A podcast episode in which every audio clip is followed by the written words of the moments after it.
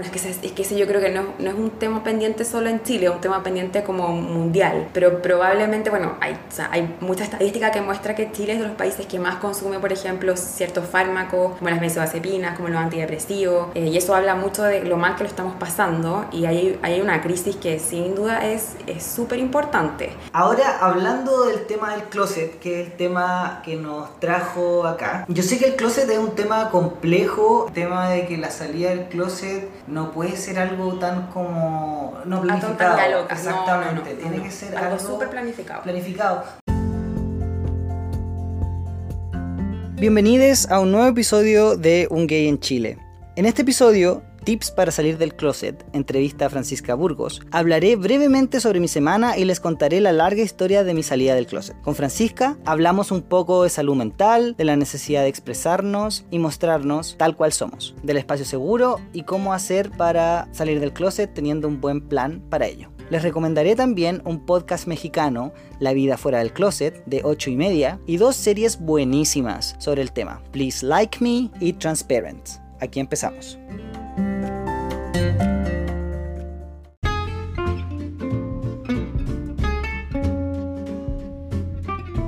Advertencia. Las opiniones vertidas en este episodio son de exclusiva responsabilidad de quienes las emiten. La entrevista fue realizada en un lugar con aire acondicionado y no pude quitarle el ruido ambiental. El lenguaje es coloquial y muy muy chileno.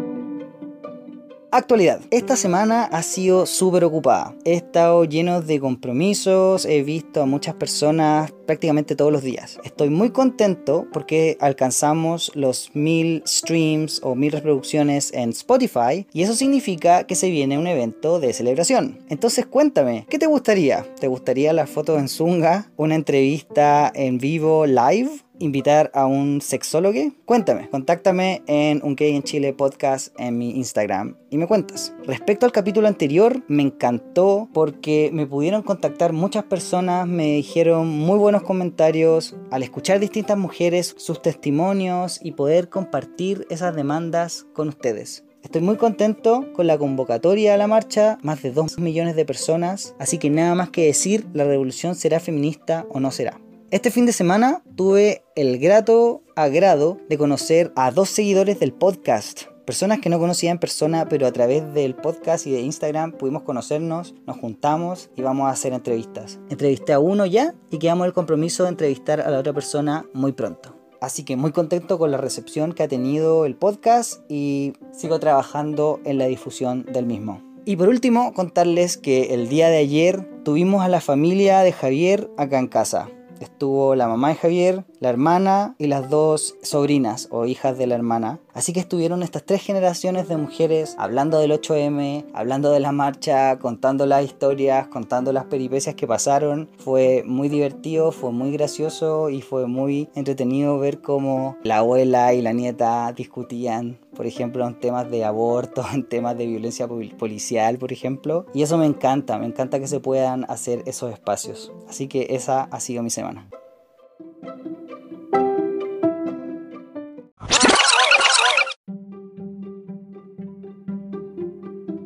Reflexiones sobre el capítulo anterior, 8M. Pues lo que les puedo contar sobre el episodio es que también recibí algunas críticas y esas críticas fueron desde lo queer y lo trans. Se sintió, me dicen, una falta de identidades no femeninas, como por ejemplo las personas transmasculinas y las no binarias y las fluidas también, de una manera más explícita. Mi reflexión al respecto es que esto es efectivo, creo yo que es algo que el podcast tiene deuda y necesito recabar y obtener estas voces y más voces de la disidencia porque como habíamos conversado con Javiera en el capítulo anterior, no es posible que personas lesbianas o gays representemos a otras identidades de la diversidad sexual. Estas personas tienen que representarse por sí mismas, tienen que ocupar sus propias voces para decir sus propios mensajes y sus propias demandas y contar sus propias historias y vivencias. Y eso es lo que básicamente he podido concluir. Y les pido ahora entonces, si es que ustedes me pueden ayudar a poder generar esta red, para poder contactar a estas voces, para poder tener a estas voces en el podcast y poder entrevistarles, para poder saber desde primera fuente cuáles son las vivencias, cuáles son las exigencias, demandas, las dificultades, vicisitudes y las cosas que celebrar de sus vivencias y sus identidades. También este fin de semana sobre reflexiones puedo contarles que en la entrevista que tuve hablamos el tema de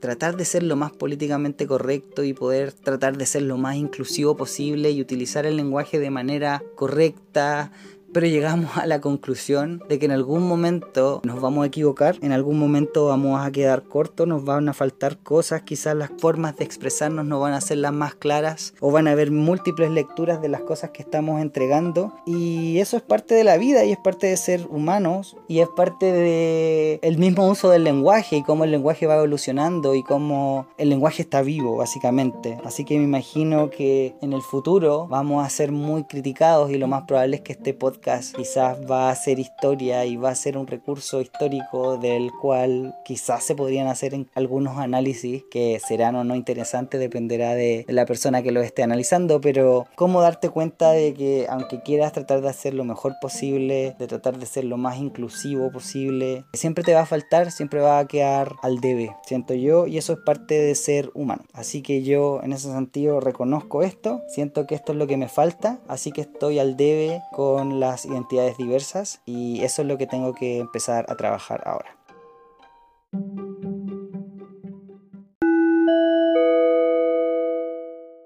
Hola, hola.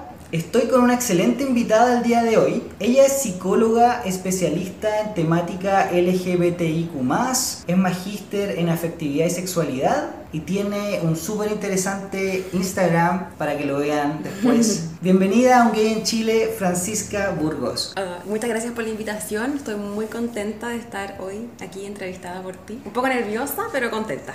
El honor es mm. mío totalmente. Yo cuando vi tu Instagram me encantó, me encantaron las cosas que publicas. Y de hecho, cuéntanos, ¿cuál es tu Instagram? ¿Cómo te podemos contactar? Mi Instagram se llama psicóloga Francisca Burgos. Trato de publicar regularmente, pero no soy muy constante, la verdad, y de que cada contenido tenga, tenga algo educativo, interesante. A veces son publicaciones que, que me dedico más, donde investigo un poco más, leo un poco más sobre algunas publicaciones, otros son más reflexivos, otros son más basados en evidencia, otros son, hay como un poco de todo, pero material que puede ser de ayuda para, para todos. Qué rico, sí, de hecho están súper buenos para que los revisen. Partamos entonces con tus proyectos, aparte de este Instagram que tienes.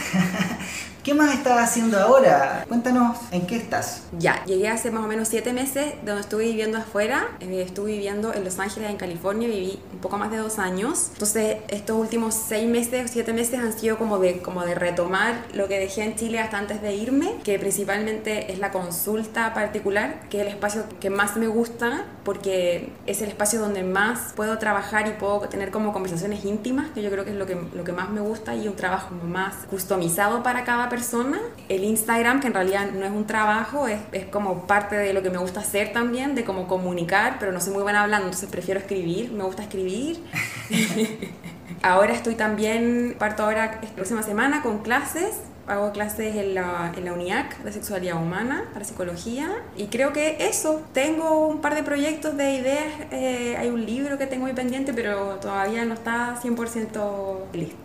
Ah, pero es genial, son muchas cosas. Oye, y cuéntame, ¿ha sido muy chocante el volver a Chile y en especial en la situación en que está Chile? No sé si es que es un tema incómodo que hablar. Mira, menos mal, yo creo que, que ya llevaba un par de meses en Chile cuando pasó esto, porque si no hubiera sido el shock mucho más grande de yo quería volver a Chile igual, no, no, no, no venía hace como un año y medio y como volver y todo esto, yo creo que hubiera sido mucho más el shock. Pero me parece, a mí en lo personal, me parece totalmente bien lo que está pasando, lo apoyo completamente entonces, sí, yo creo que son cambios que más aún cuando estás afuera, me pasaba mucho que de repente venía a Chile y decía como, qué terrible, qué terrible este país, la gente como está, como está de triste, como la gente está amarga, como, como tanta rabia, tan, tanta ira, y me acordé que yo también estaba así, o sea, y no es culpa de la gente, es culpa de cómo hemos construido este país claramente también quienes dirigen el país tienen más responsabilidad. Sí. Y, y de repente, claro, salirme de eso, que yo creo que a mucha gente le he conversado que le pasa, que se salen y dicen como, no, uno no tiene por qué vivir así, como por qué vivimos en este, en este nivel como, como de agresividad, de frustración, de rabia, de que no te alcanzan las lucas a fin de mes, y volver y que en el fondo esto haya explotado, me parece súper bien. Sí, yo de hecho eso lo conversé bastante en la terapia, del, del cómo esta catarsis era necesaria y era Mm. colectiva, y como decir, yo oh, me sentía tan mal, tan depre, pero el ver que todas las personas estábamos igual, Sí. era algo necesario, Sí. la catarsis era necesaria. saya. Creo, creo que eso es súper sanador también, en el fondo, porque creo que hay mucha gente que se siente sola y además pensando más en temas de redes sociales, como la gente se muestra súper feliz y, y también un tema muy de- desde el capitalismo quizá, de Ujú. como que tú puedes tomar tu vida y tú puedes ser una persona feliz. Entonces creo que hay mucha gente que se siente sola y frustrada de decir, pucha, ¿por qué yo no puedo? ¿Por qué no puedo? ¿Por qué todos son felices y ganan más lucas y, y se van de viaje y hacen cosas y yo no puedo? Porque yo debo ser la única persona deprimida, frustrada y en realidad la mayoría está deprimida y frustrada y que creo que fue muy sanador como conversarlo, que éramos todos. Sí, y de hecho también considero yo que hay un tema pendiente que tenemos aquí como sociedad chilena, que es el tema de la salud mental. Sí, de todas maneras. ¿Qué piensas tú? O sea, este, esta catarsis del estallido social, ¿consideras tú que hay una oportunidad ahí para poder trabajar más temas de salud mental? ¿Sientes tú que es también una de las peticiones que se deberían hacer en este estallido social? Sí, de todas maneras. Yo creo que, bueno, es que, ese- es que ese yo creo que no, no es un tema pendiente solo en Chile, es un tema pendiente como mundial. Pero probablemente, bueno, hay, o sea, hay mucha estadística que muestra que Chile es de los países que más consume, por ejemplo, ciertos fármacos, como las benzodiazepinas, como los antidepresivos. Y eso habla mucho de lo mal que lo estamos pasando. Y hay, hay una crisis que sin duda es es súper importante. Yo veo, por lo menos desde mi perspectiva, que es una burbuja, porque esto es no solamente clínica particular, que toda esta explosión social también tuvo mucha crisis, alguna manera generó también mucha crisis personal. Fue como en, un poco como en... en ¿Dominó? en- sí, como en dominó, como, como en conjunto. Claro. Para mucha gente la crisis social le generó una crisis personal y mucha gente ya venía con, con esto y fue como que de alguna manera, claro, lo- lo- sí, fue más. Volvamos al tema ahora de LGBT y yo sé que tú tienes experiencia trabajando con la comunidad LGTBIQ+. Ujú. ¿Cómo ha sido esta experiencia? Yo partí, bueno, yo estudié psicología y hice mi práctica en la Fundación Todo Mejora. Esto fue hace como 7, 8 años atrás ya, en 2013, por ejemplo. Entonces hice mi práctica clínica ahí, de salud mental, obviamente. Bueno, re- re- recibíamos clases por un equipo de psico, era, estaba recién partiendo y Todo Mejora, recién había llegado a Chile en ese momento. Entonces éramos, era un equipo súper chiquitito y el primer año era más que nada como capacitación, discusión de temas, también como eran clases leíamos sobre teoría de género, como cuando esto en Chile no era todavía mucho tema. Y fue ahí donde yo dije como, es, esto es lo que yo tengo que hacer, como que lo sentí un llamado porque hasta cuando estudiaba psicología nunca realmente me gustó nada, como que no me veía siendo psicóloga, lo veía muy ajeno también. Yo creo que los profesores, esto es una crítica como al sistema educativo también universitario, los profesores generalmente, profesores ya más de edad, con ideas súper tradicionales, con una forma de ver la clínica súper tradicional, formal, eh, súper súper patologizadora, entonces yo no me veía haciendo eso, como que no iba conmigo, tan tanta formalidad, tanto, tanto como análisis de la gente, como no poder ser más espontánea, por ejemplo en consulta, y eso como que no. Y de repente esto fue como, esto es, y sentí que además, como en este ambiente que hacíamos las clases de como de, de la tem- de como temáticas LGBT o como se llamaba como género y diversidad, ponte tú, era, era mucho más relajado, buena onda y como que dije, ya, esto, a esto me voy a dedicar. Entonces ese año hi- hice mi práctica y empecé a atender los primeros casos que empezaban a aparecer, que en ese momento eran muy pocos casos de los primeros como, por ejemplo, los primeros niños trans. Y ya cuando salí de la universidad me quedé como voluntaria de toda mejora y ahí también tenía pacientes, acompañé los primeros procesos que hubieron en, los primeros procesos que hubieron en Chile de niños trans, que fue difícil. Y bueno, y, y seguía con el tema de la fundación, haciendo capacitaciones de repente para temas de salud mental, para hospitales en esa época, para colegios, de repente aparecían.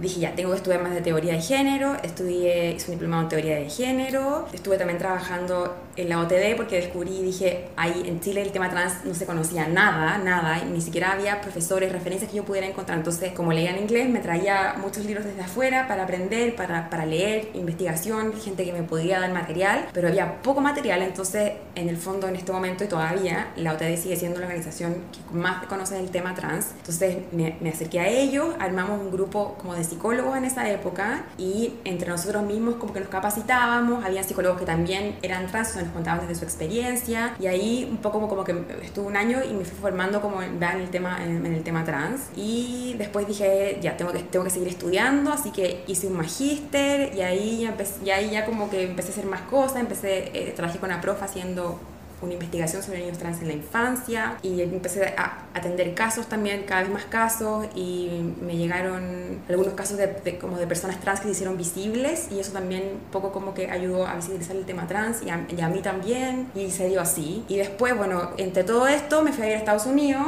que, que me fui en realidad por mi pareja, no fui por una decisión propia, que también fue difícil, me dije una crisis, pero aproveché, aproveché ya de, de, trabajar un poco allá porque podía trabajar, trabajé en el Centro LGBT de Los Ángeles y también estuve haciendo un voluntariado en un centro que era para personas VIH positivas y después de eso ahora volví y ahora estoy en estos últimos seis meses ha sido como retomar todo lo pendiente. Esa es como la historia. ¡Wow! ¡Súper historia! Sí, me fui un poco en... No, pero está súper entretenida la historia. Oye, ¿y, ¿y, qué fue el catalizador que te Ajá. llevó a todo mejora? ¿Fue como, oye, no sé qué hacer, esto me parece entretenido? ¿Cómo fue? Fue porque yo siempre soy una persona, creo que muy teórica. Me gusta, siempre me gustó mucho leer y como teorizar en mi cabeza y creo que vengo de una familia como que le gusta mucho como dar explicaciones como concretas científicas, ¿ya? No sé por qué. Uh -huh. Y de alguna manera, claro, para mí era algo muy natural, mi familia siempre fue, mi familia es, es extremadamente liberal, que para la gente es como, como tan liberal, sí, mi familia es muy liberal, mi mamá estudió, bueno, mis papás vivieron en Buenos Aires y estudió sexualidad, entonces siempre me habló como de todo muy abierto, como lo que tú quieras, explorar lo que quieras. Entonces para mí siempre fue algo muy natural, mi casa, en mi familia el tema LGBT siempre fue muy, muy progre, siempre era desde lo natural, desde porque sí, desde porque como que es obvio, pero nunca lo había, había estado con un grupo que lo pudiera, o, o en, una, en este grupo Como que lo pudiéramos teorizar. vida, ¿no? ¿no? que lo pudiéramos teorizar. Que en el fondo alguien me dijera, oye, está la teoría queer, como que hay alguien que Ah, escribió de esto. Sí, al al revés. al revés.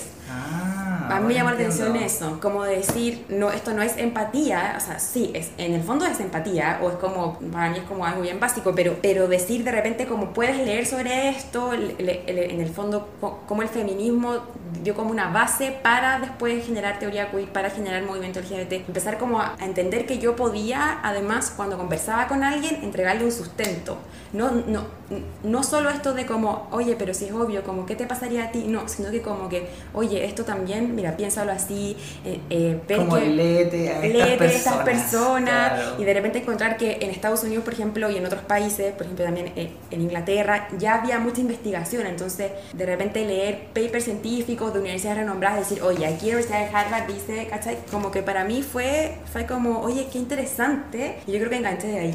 Oh, qué genial. Me Mm. parece súper entretenido lo que estáis diciendo y después te voy a pedir que me recomiendes algunos libros y autores para poder leer. qué, qué rico. Ahora, hablando del tema del closet, que es el tema que nos trajo acá. Yo sé que el closet es un tema complejo, es un tema que siento yo que lo vivimos siempre y después voy a explicar un poquito por qué siento yo que el closet está siempre presente, como que uno hay momentos en que entra y sale y entra y sale, Más sale o más entra, etc- etcétera. Pero ¿qué consejos le darías a esas personas que todavía están en el closet pero que quieren salir del closet? Yo sé que es una pregunta bien compleja y bien distinta porque es distinto salir del closet dependiendo de la edad que tú tienes, quizás tu trabajo, quizás también tu situación socioeconómica. Bueno, hay muchas aristas. Sí. Entonces, bueno, ¿qué te gustaría contarnos al respecto? Uy, ya, como que tengo, pienso mucho. Sí, Eh, dale. bueno, yo creo que con respecto a lo que tú dices, sí, diferentes edades, yo creo que lejos la edad más difícil es la adolescencia, eh, porque en el fondo todavía sigue siendo, sigue siendo depen- dependiente de tus padres y eh, en muchos casos yo soy a lo mejor un, un poco contraria a salir del closet, cuando el salir del closet puede implicar que te echen de tu casa, que no te paguen tus estudios y desde ahí creo que es mejor, a sonar muy terrible, pero tratar de, tratar de mantenerte en el closet, al menos con tu familia, y, y claramente reforzar eh, esto con tus amigos, con, con personas que, que, que, que sí, en fondo, te apoyen, que, con que puedas tener un espacio seguro. La palabra que elegiste es súper importante, el espacio seguro. Ah, espacio seguro. Sí, porque puede ser que quizás el espacio seguro sea tu familia y no quizás tu colegio. O puede ser Claro, que sea al, al revés, revés. Que puede ser tu colegio y tus amigues, Sí. pero no tu familia. O puede ser de repente una tía, o de repente un tío, o de repente, a veces, muchas veces es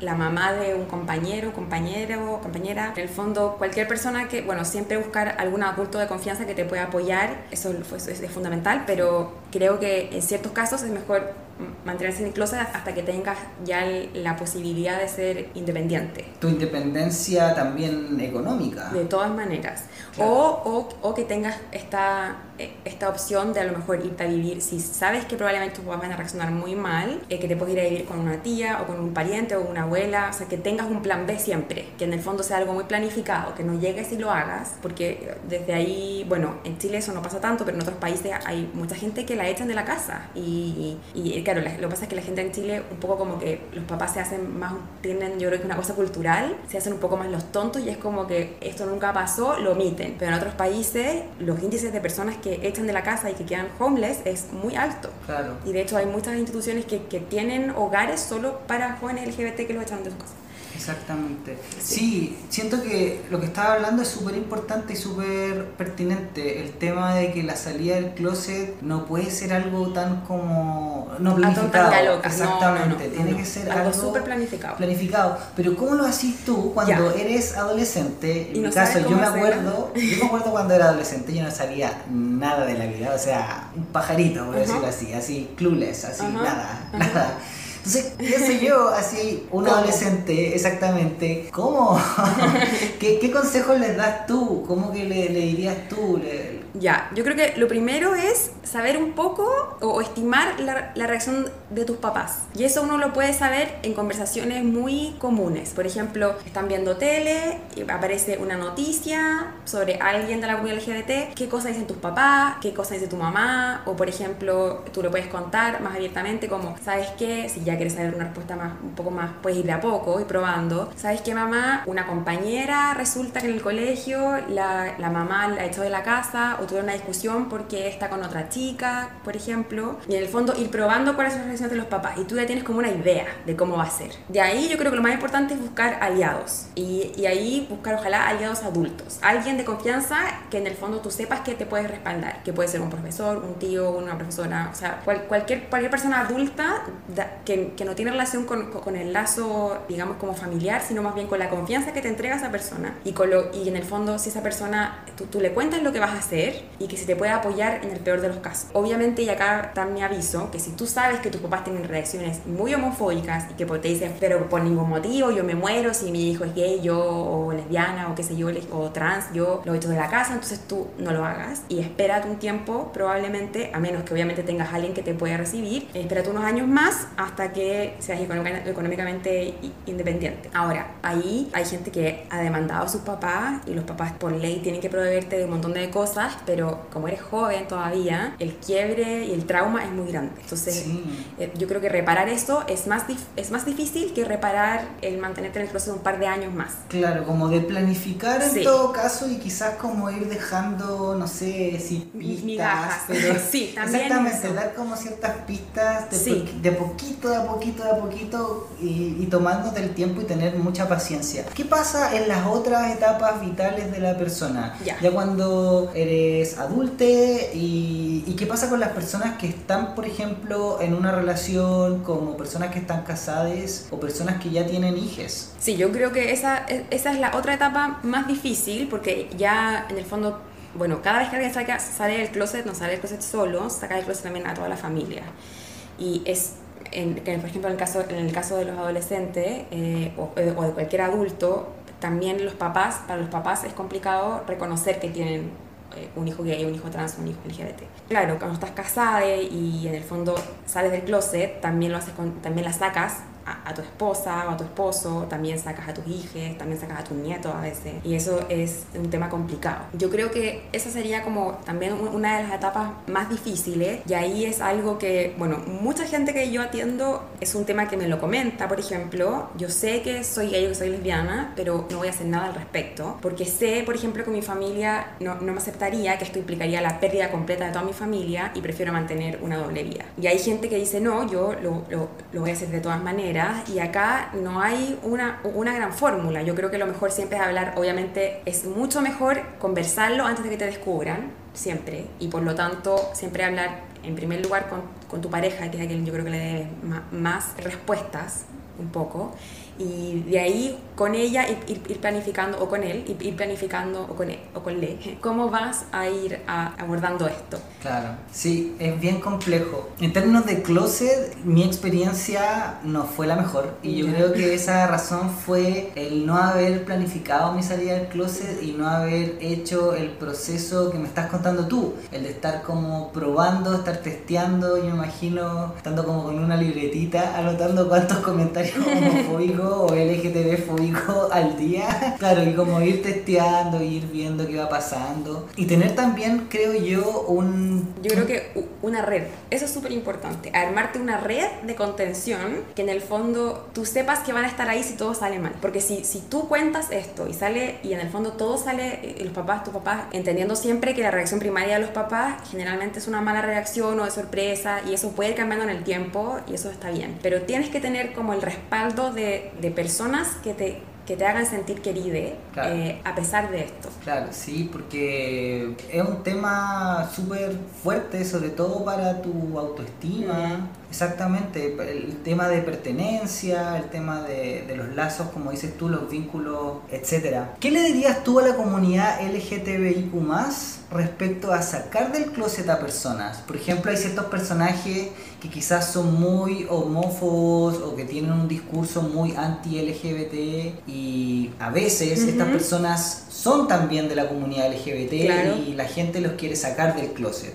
¿Cuál es tu opinión al respecto? Bueno, es que yo creo que alguien que se identifica como LGBT y que tiene y que muestre mucha LGBT fobia habla de que básicamente no se acepta y de que en el fondo este odio que tira que, que, que proyecta hacia las personas es un odio propio. Entonces, claramente esta persona está pasando por un momento difícil y no está pasando mal. Yo creo que la regla número uno es nunca sacar a nadie del closet porque cada uno vive el proceso de, de una manera muy individual. Yo diría, bueno, tú me estás hablando de personas famosas que yo creo que idealmente debería haber una ley que regule que esos comentarios no deberían aparecer en ninguna parte. Pero si conoces a alguien que, de repente es muy homofóbico y, sabes que es realmente esa persona pertenece a la comunidad LGBT, del closet. Claro, sabes que está en el closet, yo creo que simplemente hay que dejarla. Ok, en el closet. Y que viva su proceso. Y que viva su proceso lejos, porque claramente esa persona está tirando odio eh, porque, no está, porque todavía no está al nivel de poder aceptar que eso es algo propio y, en el fondo como no lo puede tolerar en sí, lo tira. Claro, una persona totalmente inmadura. Y yo creo que sacarlo del closet no solo puede generar que él, por ejemplo, se, se quiera, quiera hacer revancha o quiera, porque además él, tú lo puedes sacar del closet y él puede decir, no, esto es mentira, en el fondo, no porque tú lo saques del closet, él lo va a aceptar. A lo mejor lo vas a dejar en evidencia y va a generar una mega explicación de por qué eso no es cierto. Entonces, que viva su proceso. Aléjate de esa persona, pero claramente esa persona lo está pasando mal y, está, y, y puede hacerte mucho daño. Sí pero déjala, eh, déjala. Dejar a esa persona y alejarse. ¿Qué pasa en el caso de las relaciones con personas? Si por ejemplo, tienes una relación íntima con, una persona que está en el closet, eh, ¿tú darías como un consejo similar o es una distinta respuesta? No, diría que creo que depende, claro, porque depende. claro, yo, porque alguien puede estar en el closet, pero, pero realmente querer salir del closet, en el fondo y aceptar, digamos, en lo íntimo, que es algo que, que, sí, que sí pertenezco a la comunidad LGBT y que quiero ser de closet, pero, me da miedo. Creo que es diferente en el fondo a, ser homofóbico y a decir que no, que no, que no, que yo no claro, soy. que uno sería como una negación y el otro sería como estoy en el, proceso, estoy avanzando, pero necesito más necesito tiempo. más tiempo. Y, y, claro que toma tiempo, si es un proceso, es un proceso muy doloroso. Entonces, yo creo que depende. A mí tampoco me parece justo que si alguien hizo todo el trabajo emocional y y los costos que tiene el salir del closet, que tenga que guardarse porque que tenga que volver a guardarse porque la otra persona no, no, no ha salido. Porque cuando hiciste todo ese proceso, volver a guardarte es súper doloroso. Es como si yo ya hice todo esto, o sea, yo ya no estoy para de nuevo andar, eh, eh, andar escondiéndome. Pero, y ahí depende de cada persona al nivel de lo que pueda tolerar también. Y también claramente yo creo que tiene que haber un plazo, o sea, decir, ya, yo te voy a acompañar, yo sé que tú quieres salir del closet, no digo que tiene que ser ahora, pero eventualmente tiene que ser nuestro objetivo. O sea, y que es muy diferente a, estar con alguien que te diga, no, yo nunca quiero salir. O sea, eso yo creo que uno no lo puede tolerar, porque eso, eso implica que te vas a tener que guardar toda tu vida y no es justo para ti. Claro, tienes razón. ¿Consideras que es necesario apoyarse con un especialista de salud mental para la salida del closet o tú consideras que hay herramientas disponibles y hay suficiente información y que puedes hacerlo? O mejor dicho, ¿cuándo crees tú que sí es necesario pedir ayuda? Ya, yo creo que es un tema muy generacional también, porque, por ejemplo, creo que la gente joven no lo necesita. Cuando viene gente así como, no sé, 16, 16 para arriba, que es lo que yo veo, veo que no... El salir del closet no, o sea, los 16 a los 18 estoy pensando, gente joven aún, no es un problema salir del closet. o sea, nosotros, nosotros, no, no, entramos en esa categoría. No, no, no, para nada, no, no, no. Y yo creo que para ellos no es un, para ellos no es un problema y el problema es para los padres ahí. Siento que los papás te lo traen así como, o te la traen, te le traen como, eh, solucioname, y ellos como tú conversas y ellos, es súper resuelto, no, yo le conté a mi mamá y es como, señora, usted, padres, ustedes tienen que a consultar, no Pero ya de más, ya, ya de más adulto, independiente, eh, yo creo que la mayoría de las personas, eh, o sea, creo que hay recursos y, hay mucho material gratuito para hacerlo y, hay muchas, y además hay, hay, mucha ayuda de, de, de, fundaciones, de un montón de cosas, pero puede ser que cueste más porque, genera, porque generacionalmente te tocó vivir un, un, un, momento, estoy empezando personas como sobre 25 años, por ejemplo, desde ahí, te tocó ver, te tocó ver y vivir mucha homofobia. Entonces te tocó verlo en, la tele, te, te, tocó no ver referentes, te, te tocó escucharlo en el colegio, en la casa, en los medios, las noticias. Entonces, sacarse eso toma, puede, puede ser más difícil, puede tomar un poco más de tiempo. Hay mucha LGTB-fobia interiorizada. sí. Cuesta un poco más. Entonces, puede ser que necesites un poco más de ayuda, pero claramente ir al psicólogo no es obligatorio y hay gente que lo puede hacer y hay gente que no. Y ahí yo creo que cuando tú te das cuenta de que, de que lo estás intentando y de que hay temas o de que hay, hay ciertos miedos de los cuales no, no te puedes liberar, miedo a que te vean, miedo a que te den cuenta, miedo a que estos miedos, a lo mejor es momento como de pedir ayuda y no hay nada de malo en pedir ayuda. Genial. Volviendo al, al tema de las dificultades del closet, creo yo que hay personas LGBT que lo viven más fuerte y estoy pensando en algunas identidades, por ejemplo, LGBT. Ya. Eh, lo hablamos antes de la... De la de la grabación, que por ejemplo las personas trans sufren mucha más discriminación y mucho más LGBT-fobia o transfobia. Las personas también de expresión de género andrógina o de identidades no binarias. Sí. ¿Qué, ¿Qué, piensas tú al respecto? Porque comentabas que las personas jóvenes, por ejemplo, o no sé, chiques bien jóvenes, están mucho más inmerses o más acostumbradas a, a este discurso LGBT pero ¿tú consideras que sigue siendo igual aunque sean, por ejemplo, personas no binarias o identidades trans? ¿O crees que lo trans eh, sigue siendo complejo y, complicado? No, lo trans yo creo que sigue siendo complejo y complicado porque me, toca ver gente joven, por ejemplo, que gente joven, como eh, 16, 17 años, que transita y eso sí cuesta más. Veo en ellos aún o en ellas todavía mucho conflicto con el hecho de pasar a veces hay gente que, que, que, se da más libertad y que en el fondo no le da miedo tener una, o, o en el fondo no binarizarse y que la gente lo vea así con, con, confianza, pero hay muchas personas y que tiene que ver con también, es muy personal, qué tanta autoconfianza tienes y qué tanto te importa lo que el resto piense de ti. Entonces, creo que depende de, un poco, depende de eso. te iba a decir que en la adolescencia es un tema súper importante el querer eh, ser la, o sea, la aceptación y pertenecer al grupo de pares. Exactamente. Y, y este tema debe ser un conflicto fuerte. Sí, es un conflicto fuerte, porque creo que, bueno, en el fondo hay personas es que depende además de dónde quieres pertenecer. Hay personas que, Mm. que se reconocen como disidencia y en el fondo dicen yo pertenezco a la disidencia y eso te da un sentido de comunidad y de Identidad. identidad también. Colectiva. Claro. Pero hay personas que no quieren pertenecer a la disidencia porque todavía hay mucho prejuicio, que quieren encajar en el mundo digamos como Cis. mucho más cis, ¿cierto? Como heteronormado. Y de ahí es súper complicado porque eh, hay ciertas personas que por temas de- del, sexo, del sexo ideológico con el que nacieron, les va a costar mucho más. Entonces, yo, esta es una opinión muy personal y yo siempre se las planteo también a la, a la gente que acompaño, es ¿por qué quieres pertenecer a un grupo al que primero, idealmente nunca vas a pertenecer al 100%? Y segundo, ¿por qué quieres pertenecer a un grupo que en el fondo nunca vas a encajar al 100%? Que además es un grupo muy infeliz, porque la mayoría de la gente no encaja, todos hacen como que encajan. Y además que, en tercer lugar, para encajar ahí vas a, a tener que dejar de ser tú. Entonces, ¿por qué no mejor encuentras un grupo, o, o- y, y con esto no estoy diciendo que te tienes que unir como a un grupo más disidente, pero que te, te mueves en un ambiente y te, te generas tu comunidad donde puedas ser tú y donde te acepten tal y cual tú eres? Pero se te hace más fácil estando en un grupo más disidente, ¿no? Mucho más fácil. Claro. Sí, mucho más fácil. La pega sería menos. Sí. o sea, es que yo creo que el tema acá tiene que ver con que tú no tienes que modificarte a ti para calzar en ningún grupo, ni para calzar en un grupo hetero, Ujú. ni para calzar en, en un grupo binario.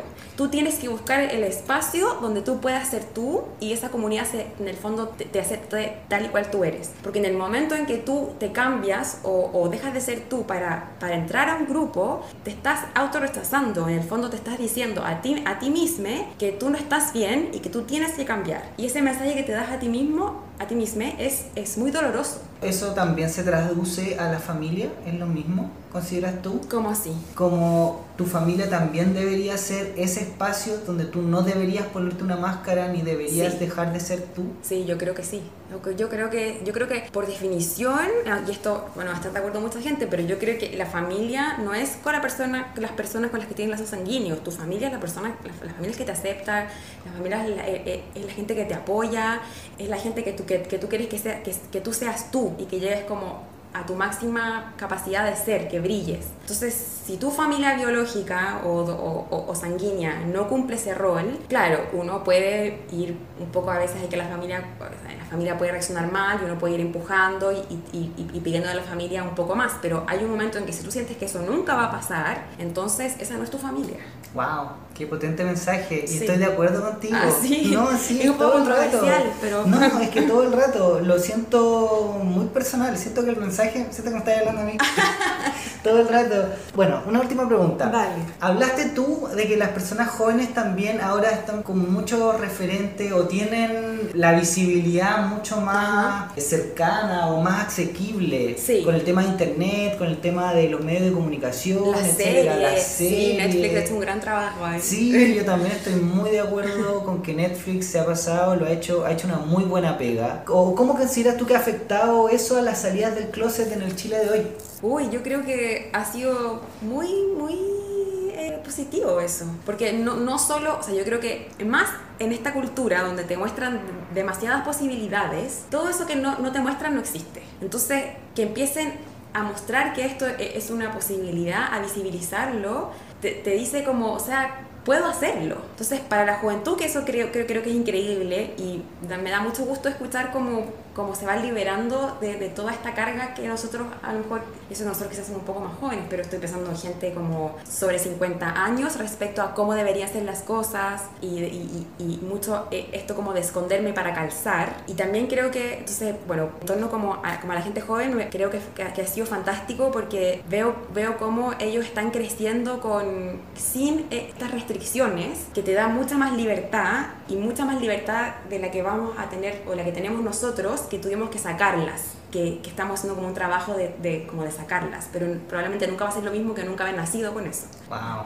Y, y creo que también ha sido muy importante para, para los papás, que mm, obviamente hay papás que no, pa- pa- pa- papás, mamás o más padres, que, que, que, en el fondo están empezando a ver esto como una posibilidad. Y yo creo que verlo también desde como, como una cultura que lo acepta, que lo ve como algo, como algo lindo, como algo diverso, como algo culturalmente enriquecedor, para ellos yo creo que también, para ellas ha sido súper súper importante. Y, y, creo que hay muchos más padres que están como abriendo los ojos también, no todos, pero que, que sí. Qué rico, sí, yo de verdad tengo muchísima esperanza con las cosas que están sucediendo.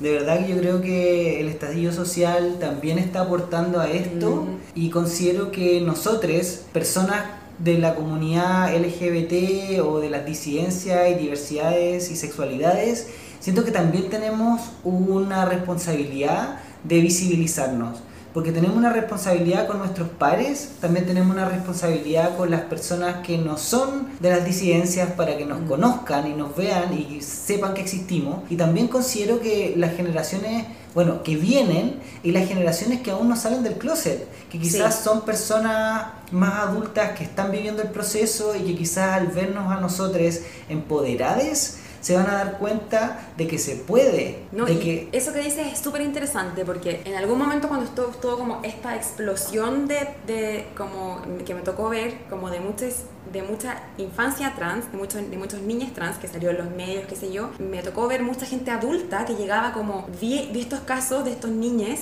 y pensé que me hubiera, me hubiera encantado ser yo y gente de 60, 70 años, hasta, hasta 70 años con nietos, yo quiero hacerlo. O sea, y sé que esto me, me, me, muero de miedo y sé que esto puede significar perder a toda mi familia, pero lo quiero hacer. Y como que quiero que me acompañes en esto porque no, verlos a ellos fue súper importante. ¡Wow! ¡Qué motivo y qué emocionante realmente! De hecho se me pusieron los ojitos así como vidriosos. Pero sí, muy muy lindo. Francisca, ha sido una súper entretenida conversación. ¿Hay algo más que no hayamos mencionado, que no hayamos conversado, algo que te gustaría recalcar? Yo creo que sí, lo que más me gustaría recalcar es, tienes que buscar un mundo donde puedas ser tú siempre tener eso como en mente. O sea, idealmente buscar un trabajo, buscar gente, buscar una familia, buscar un, también una comunidad, idealmente una ciudad también, o por lo menos un pueblo donde, donde sepan que, donde tú puedas ser abiertamente tú, donde no tengas que esconderte. Porque creo que el hecho de esconderte o de esconder partes de ti como dije antes, te manda un mensaje súper potente a ti mismo y también a los otros, que es que tú, tú estás mal, de que tú estás enfermo, de que hay algo malo contigo. Y creo que no hay nada más, más lindo y, y más, eh, que, y yo creo que a, a, todos nos ha pasado cuando conoces a alguien que es auténtico, que como que se muestra tal cual sin, sin temor. Eh, yo, yo, no estoy diciendo que con eso vayas a traspasar a otra persona, siempre estoy, estoy en, un, en, un, contexto de, de, de, cuida, de cuidado, pero, mm. pero cuando, cuando puedes ser tú con, con, libertad, creo que, creo que también no solo te hace un favor a ti, pero también le hace un favor al mundo, de que te pueda conocer. Sí, exactamente, porque, porque imagínate toda la ansiedad y todo el trabajo mental del tener que estarte siempre restando y tener que siempre estar escondiendo esta parte de ti ¿qué eres tú? O sea, al final, una, lo, lo que decías tú es muy cierto, o sea, eso no significa que tú vas a pasar a llevar o vas a decir la primera estupidez que se te pase por la cabeza, eso significa simplemente ser quien eres sí, tú. Sí, ser más auténtico, de todas maneras. Y eso que tú mencionaste es súper importante porque se da mucho en, en la comunidad eh, LGBT el, esta idea de estar como hipervigilante, porque en el fondo yo he creído, o sea, he, he creído, me he criado con esta idea siempre de que hay algo malo conmigo, de que, de que yo tengo que, que esconder una parte mía. Entonces, cuando yo escondo una parte mía, estoy constantemente como apretada, así como, eh, como hipervigilante. Sí, tense. Claro, al, mirando y, y, y, observando para que nadie note esta parte de mí. Y si es que se me notó o no, si es que se dieron cuenta o no, si es que qué habrán pensado de mí o no. Entonces, en el fondo, esto se genera eventualmente en un estrés y en una mochila gigante, que después yo de adulto a lo mejor ni siquiera me doy cuenta de que la tengo. Me ha pasado, por ejemplo, muchos, muchos, muchos hombres por ejemplo, que, que, tuvieron una infancia donde tuvieron muchos elementos súper femeninos y que, y que, sus propios padres le dijeron como esconde eso, como no seas así. Entonces ellos tuvieron que modificar su comportamiento, ¿cierto? Y dejar de hacer muchos gestos y expresiones y dejar de hacer cosas que le gustaban para encajar. para encajar. Y eventualmente, claramente, muchas veces ni siquiera eres consciente de adulto que hasta que lo recuerdas de que hiciste eso. Y, y en el fondo de adulto, por ejemplo, también te puedes como reencontrar con esa parte tuya y empezar como a, a a, conectarte con ese lado mucho más femenino que, que, que, dejaste de lado porque, porque en el fondo te dijeron que no estaba bien. Entonces yo creo que esto también es un mensaje para los adultos. Pueden, pueden hacer, y esto le pasa no solo, digamos, como en temas LGBT, pasa en, en, todas las listas de la vida, que todos, porque, porque la cultura castra, todos hemos, guardado, todos hemos guardado aspectos importantes de nosotros por calzar. Y yo creo que la adultez es un momento de, de hacerlos conscientes y como de retomarlos y de conectarte con eso que perdiste y encontrarte tu, encontrar tu verdadero ser. Qué lindo mensaje. Muchas gracias Francisca. ¿Puedes recordarnos dónde te encontramos en Instagram? Ah, sí. Eh, pueden ver mis publicaciones en mi Instagram se llama psicólogo Francisca Burgos. Y también se pueden meter a mi página que es eh, www.franciscaburgos.com. Eso es todo. muchas gracias. Muchas gracias a ti. Que estés muy bien. Chao, chao. Chao.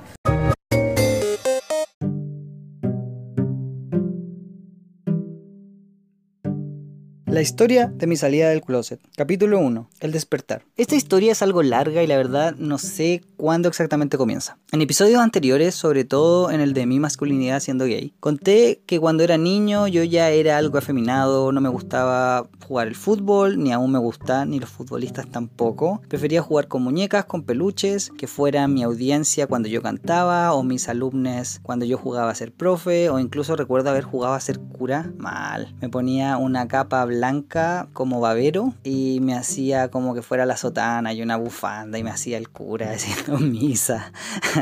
Eso como a los 7 y 8 años. Em, luego comencé a jugar con figuras de acción, ya tipo preadolescente, puber. No sé si se acuerdan las figuras de acción de los Caballeros del Zodiaco y de Dragon Ball Z, que bueno, de eran tipo súper musculosos y en el caso de Vegeta usaba unas calzas ajustadísimas que se le veían las nalgas muy redondas y bueno, inventaba historias donde tenían pololas o estaban casadas, pero no entre ellos, pero después terminaba Goku follando con Vegeta y Vegeta terminaba siendo pasivo. en fin, en esa, esa, época yo tenía 13, 14 años. Luego en esa misma edad llega internet a la casa. El que ustedes acuerdan que para usarse tenías que usar la línea telefónica. Ahí empiezan las primeras interacciones con otras personas por chat, pero siempre con gente del colegio gente que yo conocía, en realidad el colegio, compañeros de colegio. Nunca desconocidos. Pero lo que sí empezó en esa época fue el porno. A ver porno hetero, por supuesto que era el que me entregaban mis compañeros, mis compañeros en realidad hombres, que es que el CD, que las fotos del disquete, me acuerdo, que un calendario, que una revista, etc. Pero lo que sí recuerdo es que mucho me gustaba ver al tipo, al hombre, obviamente. Y para mí eso era obvio porque yo era hombre. Pero a medida que avanzaba el tiempo, yo empezaba a ver del porno hetero, me iba al porno gay. Y ahí me venía mucha culpa. Me sentía sucio por ver porno gay. No en realidad por ver porno. Recuerden que vengo de colegio católico y la culpa es algo súper potente en mí todavía. Muchas veces lloré y prometí nunca más ver porno gay. Solo ver porno hetero. Y bueno, pasaron los años, terminé el colegio y otro hito importante que pasó fue que al terminar mi último año de colegio, o eso creo, por esa época, yo tenía, no sé si se acuerdan, dos grupos de amigues. Uno eran los nerds o los otakus, que le llamaban los pastelitos, y el otro era un grupo tipo pastoral. Mal. En el grupo tipo pastoral, que éramos dos chicos y dos chicas, una noche fuimos a Bellavista, el barrio bohemio de Santiago, a tomarnos algo. Y recuerdo que una de estas amigas nos dice, chiquillos, soy lesbiana. Nosotros quedamos, what the fuck. Pero ¿cómo? ¿Cuándo? Si tú tuviste muchos pololos. Para mí en ese entonces no me hacía mucho sentido, porque nunca había visto una lesbiana, no sabía cómo eran las lesbianas, nunca había visto una lesbiana famosa, dónde iban a bailar, dónde iban a beber, dónde estaban. Y ahí recuerdo que inocentemente digo, vaya, quizá yo también soy gay y no lo sé. Y recuerdo que me miraron mis amigues y dijeron, puede ser. Pero nada más, cambiamos el tema y seguimos preguntando a ella que cómo se dio cuenta, nos contó su historia. Fue la primera vez que alguien salía del closet conmigo. Capítulo 2. Explorando mi sexualidad. Aquí mi sentido del tiempo está medio alterado porque no recuerdo exactamente si fue ese mismo verano o no. Una noche nos quedamos en casa de mi hermano mayor. Esta amiga que salió del closet con nosotros, mi mejor amigo de la época y yo, que éramos de este mismo grupo. Todos dormimos en camas separadas. Nos quedamos conversando tarde, viendo películas, comiendo, no me acuerdo si cabritas o qué. Mi amiga tenía que irse temprano en la mañana, así que no desayunó y se fue. Pero mi amigo se quedó conmigo. Recuerdo que esa mañana mi amigo se pasa a la cama donde yo estaba durmiendo y me dice, oye, ¿querí huevear? Y yo quedo como los perritos nuevos con la cara ladeada hacia un lado, abriendo los ojos y pensando, ¿qué es hueviar? Así que le pregunto, me dice que no era nada, que hueviar era hueviar, po. que como no sabía. Y recuerdo haber preguntado muchas veces qué era hueviar. Y luego de haber pensado un poco, le dije, ¿eso es besarnos? Les conté que mi primer beso fue con mi amiga lesbiana y que yo tirité besándola pidiendo que me enseñara. Siempre súper traumado yo. Así que pensé, mi amigo me quiere ayudar a aprender a besar. Así que nos empezamos a besar. Me decía no tanta lengua, más labios, no tanta saliva. Y bueno, nos empezamos a calentar. Luego recuerdo que nos sacamos la ropa, nos empezamos a mirar, nos empezamos a tocar y a masturbar. Recuerdo que mi amigo quería hacer sexo oral o un 69 y yo le dije, no, me da asco. Pero si quieres nos podemos tocar el culo y meter el dedo dentro.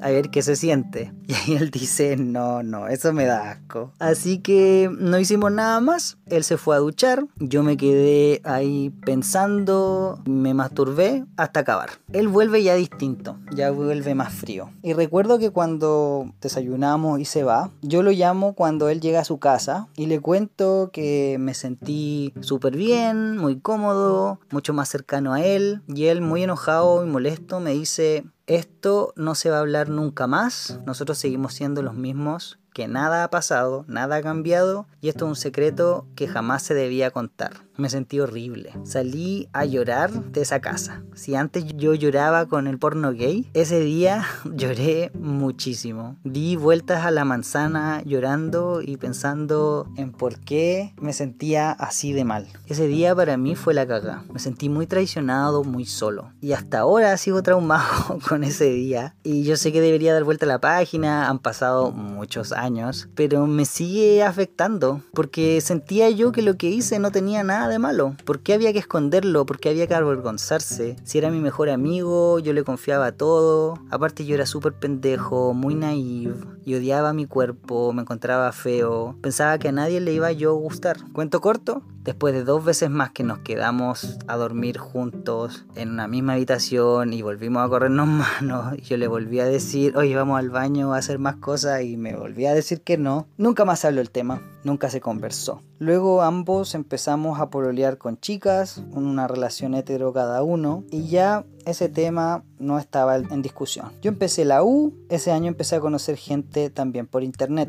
Recuerdo haber agregado a muchas personas con la excusa de practicar el idioma. Recuerdo una chica canadiense que me mostraba las tetas por videollamada, pero que a mí la verdad no me hacía mucha gracia. Agregaba Messenger a chicas y a chicos y los chicos tenían muchas más conversaciones, conversaciones hasta muy, muy tarde y debo confesar que me atraían mucho más. Pero no me atraía cualquier chico, eran siempre chicos heteros curiosos no asumidos, porque los reales o the real heteros no me joteaban y no me interesaban, y los que eran gay asumidos me intimidaban. Y debo confesar que muchas veces me masturbé por webcam. Decido terminar mi relación hetero porque sentía que alargar esa relación no tenía mucho sentido. Y decido empezar a probar lo que estaba haciendo por webcam en la vida real. Ahí, hasta ese momento, yo pensaba que era bisexual y quería explorar este otro lado con un hombre. Y en uno de estos chats para practicar idiomas, conozco a mi primer amor, conozco a mi segundo amor, que fue mi ex, que duramos cuatro años, y conozco también a la primera persona con quien tuve otro encuentro sexual que no fue con mi mejor amigo. Capítulo 3. Mi primer amor y ITS. En ese momento tenía 21 años año 2008. Yo me iba a Canadá por tres meses de intercambio. Para mí ese era el momento de explorar. Si bien no pude hacerlo como quería, porque no me fui realmente solo, fuimos con un grupo de amigos de la U que me conocían de antes y yo no vivía solo. Antes de ese viaje a Canadá me junté con un tipo del chat, un casado, curioso, con cual me masturbé, me acuerdo. Y también en Canadá tuve sexo con un local, un canadiense, al cual lo recuerdo con mucho cariño porque fue muy lindo conmigo. La verdad el casado chileno no fue para nada bueno conmigo. Al volver de Canadá, yo llego súper destruido, súper confundido. Siento que las cosas que había hecho antes ya no me hacían sentido y me viene mi primera crisis existencial. Me había enamorado de las ciudades canadienses que aún amo, su orden, su limpieza, su belleza, el verde, todo muy verde. Había vivido la libertad y tenía que volver a la realidad, la casa de mis padres, volver básicamente del sueño, despertar. Luego al volver a Chile, a la realidad, vivir con mis papás, la libertad de vivir con tus amigos, ahora la dictadura de vivir con tus padres, era volver al infierno. De ahí supe que debía irme de la casa de mis papás, no me hacía bien vivir con ellos. Ese verano, uno de los tipos con quien practicaba inglés, un turco de unos 10 o 15 años más, se vino a vacacionar a Latinoamérica para aprender español y me cuenta que está en Buenos Aires, que si yo lo quiero conocer, él vendría a verme a Santiago. Yo solo quería escapar de mi realidad, así que para mí eso era ideal. Me fui de vacaciones con él al sur, luego me invitó a Argentina y fuimos hasta las cataratas de Iguazú. Él fue el que me pegó los moluscos contagiosos por si acaso. Y fue el primer hombre de quien me enamoré. Mis papás lo conocieron. Él estaba cero asumido completamente en el closet, muy en negación. Él me amaba, pero como amigo. Nos besábamos y nos masturbábamos todos los días del viaje, pero éramos amigos. Yo, por supuesto, con mucha homofobia interiorizada, lo odiaba. Odiaba que él no se aceptara quien era, ni que aceptara que me quería. Odiaba que él dijera que no podía vivir sin mí, pero a los cinco minutos dijera que no podría hacerle eso a mis papás, que esto estaba mal, y luego llorando me decía que nos arrancáramos y nos fuéramos a vivir a Europa. Yo me imaginaba viviendo en Inglaterra, lejos de mis padres, lejos de Chile, sin esconderme de mi familia, viviendo una vida gay y abierta fuera, sin tener que dar explicaciones ni a mi familia ni a conocidos. Me sentía en una película. Yo juraba que la estaba haciendo súper bien de oro. Estaba viviendo la fantasía de ser el sugar babe, que me mantuvieran. El compadre en todo caso se endeudó por años, según él me decía que se veía con prostitutas y que tenía polola en cada ciudad que iba visitando en Latinoamérica. Él estaba bastante dañado y no tenía conciencia ni experiencia para yo poder ayudarle. Cuando él se va de Chile, para mí fue doloroso, pero seguir hablando con él lo fue más. Al final yo me enamoré, yo quería ser su pareja. Y recuerdo pensar en ese momento, bueno, si vamos a ser pareja, yo voy a tener que ser pasivo con él, porque él no va a querer serlo conmigo nunca. Nunca habíamos tenido sexo ni penetrativo y yo solamente una vez le hice sexo oral. Yo lo quería y ese pensamiento me hizo decir estoy enamorado. Si voy a entregar el culo, a ser por amor.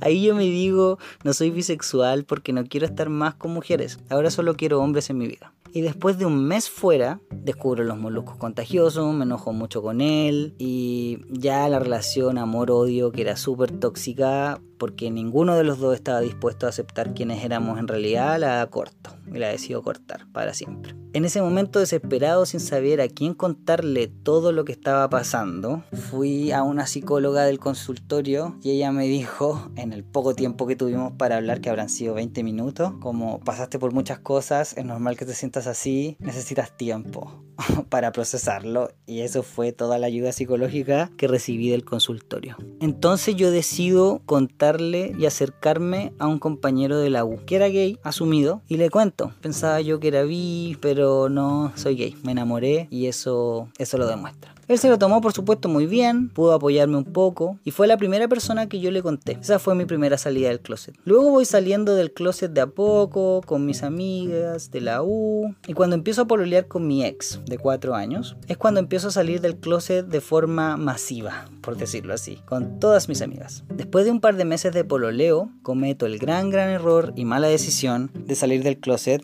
con mi familia. Capítulo 3. El rechazo de mi familia. Les digo en una noche de enero, antes de que se fueran a dormir, que quería conversar con ellos, que tenía una buena noticia, que estaba enamorado y que su nombre era Carlos. Ahí vino todo el cuestionamiento, pero que si yo tenía en polola, pero que cuando lo supe, pero si estoy seguro. Mis papás querían que yo estuviese dos años soltero y en celibato antes de poder decidir. ¿Por qué dos años? ¿De dónde sacaron esa fecha? ¿Y por qué supuestamente yo no iba a saber lo que quería hacer con mi vida? Mis papás no querían que pololeara más. Yo solo quería irme de la casa. Prácticamente nos empujaron a vivir juntos porque no me dejaban estar con él. Le conté a mi hermano que vivía con nosotros, el cual tiene 5 años más que yo. Un día yo llorando, él me pregunta que qué me pasa, que por qué estoy tan mal y me reconforta diciendo mis papás te quieren y van a entender. Literalmente al día siguiente cambia totalmente el discurso y me dice Alonso tienes que obedecer a tus padres. Ellos saben lo que te dicen, por algo te dicen lo, lo que te dicen. Ahí me sentí muy solo y traicionado. Mis otros hermanos no vivían con nosotros, por lo que toda la familia donde yo vivía rechazaba mi relación. En ese entonces yo no tenía más amigos gay que este amigo de la U, que tampoco era muy cercano. Nos juntábamos él, su pareja, yo y mi ex. Pero para mí el mundo gay en ese momento no existía. No tenía una red de apoyo, no tenía un grupo de amistades, era algo muy extraño, era solamente la disco y nada más. No conocía amigas y rivales, o los realities, o las series, o todo el otro arte, todas las organizaciones, no sabía de nada. Como ustedes saben también, muchas veces discutí con mis papás y dentro de las varias discusiones y peleas que tuvimos, fue la vez que mi papá me golpeó el pecho y mi mamá me exorcizó. Ese día dije yo no puedo más, no aguanto más. Y cuando nos fuimos mi ex y yo a vivir juntos, mis papás no me ayudaron a cambiarme. Nunca me visitaron en el departamento, nunca fueron a verme allá. Y cada vez que nos veíamos pasaba muchísimo tiempo, eran quizás para las fechas importantes, un cumpleaños, una Navidad, por ejemplo, pero siempre yo los iba a visitar solo. Y nunca me preguntaban por mi pareja, nunca hablaba yo tampoco de mi relación y simplemente hacíamos como que eso no existía. Yo pensaba en ese momento que era para evitar problemas, no comentar nada y hacerme el tonto. Sin embargo, hoy en día me arrepiento muchísimo, porque pasaron 3, 4 años en donde ellos no supieron nada de mi relación. Nunca pudimos mostrarnos como éramos juntos a mis padres. Me arrepiento mucho de no haber sido más firme y haberles dicho realmente qué pensaba yo y qué sentía. Muchas veces me guardé cosas que debería haber contado, que nos hubiesen visto que éramos dos tipos de veintitantos enamorados y eso, personas que están empezando a, a, vivir una relación, una nueva etapa en tu vida, que es vivir sin tus papás, etc. Todo eso me lo tenía que guardar. Nunca pude mostrarle que lindo teníamos el departamento, la decoración que teníamos o, o lo felices que estábamos haciendo esto juntos. La familia sí de mi ex lo sabía. Con ellos éramos mucho más auténticos y yo estaba mucho más cómodo. Aunque sus abuelos no lo sabían del todo, aunque nos recatábamos algo, era como una verdad que no se habla.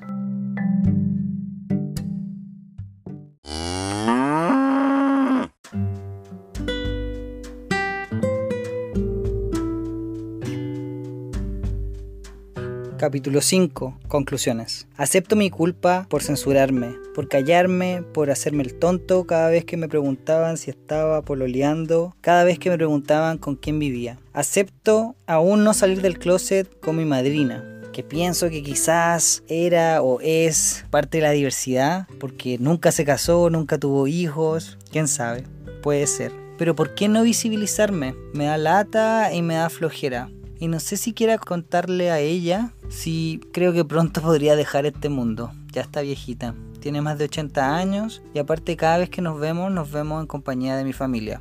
Como nos contaba Francisca, no es necesario que todo el mundo sepa. No es necesario querer calzar en todos los grupos tampoco. Para mí, el estar haciendo estas reflexiones y compartirlas con ustedes, personas que están abiertas a escuchar, que no van a pedirme explicaciones o exigirme nada, es la forma que tengo de salir del closet de manera pública. Aún siento que estoy en el closet del poliamor, por ejemplo. Aún no me asumo 100% como poliamoroso y lo que eso significa en la visibilidad. Me queda mucho aún por recorrer.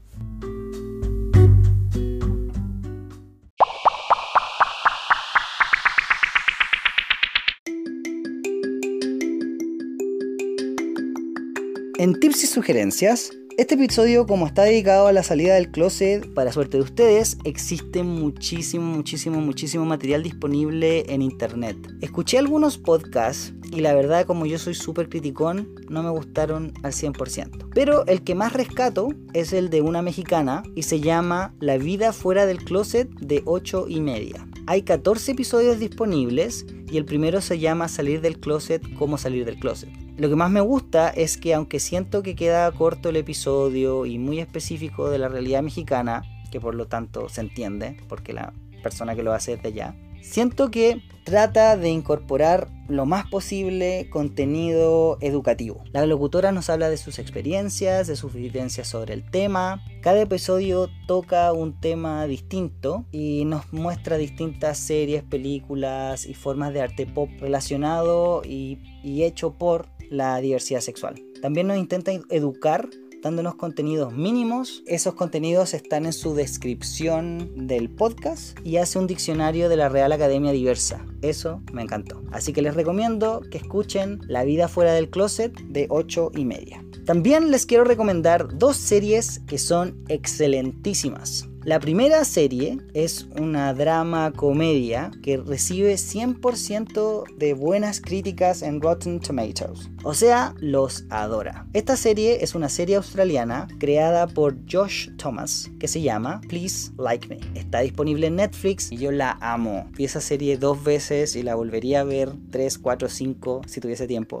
porque es muy buena. Esta serie habla de su vida, la basó en su vida, en su historia de vida y de hecho las personas que actúan en la serie son muchas personas que él conoció en la vida real y que son amigues o conocides y eso hace que la serie sea, bueno, muy real. Habla muchísimos temas, y temas muy importantes. En la primera temporada y los primeros episodios habla de su salida del closet, pero luego va avanzando a otros temas como la amistad, los problemas y la separación de los padres, el abrir o no su relación, relaciones de pareja, ideas suicidas, salud mental. Es una serie que te lleva de la risa a la sorpresa, la emoción, al llanto. Son cuatro temporadas y yo la verdad quiero muchos más. Pero no sé ahí qué pasó. Quedaron solamente en cuatro temporadas. Esta es una serie que tienes que ver. Es 100% recomendable. Está en Netflix. Si es que estás en Chile, la puedes ver ahí. Please like me. La segunda serie que les quiero recomendar se llama Transparent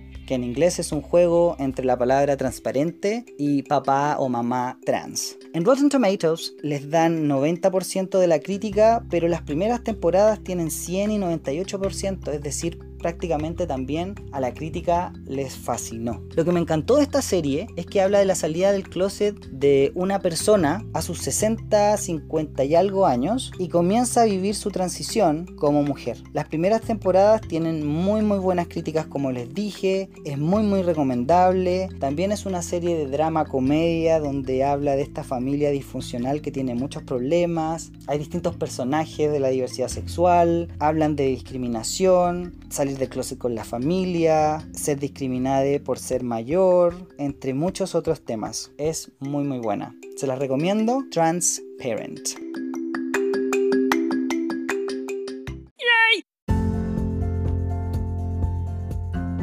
Y este ha sido el episodio de hoy. Bueno, ¿qué les pareció? Puedes dejarme tus comentarios en mi Instagram, Un Gay en Chile Podcast. Y si te gustó este episodio, compártelo, deja las 5 estrellas, suscríbete para que no te pierdas ningún nuevo episodio. Soy Alonso Poblete, la voz y cuerpa detrás de Un Gay en Chile Podcast. Gracias por escuchar.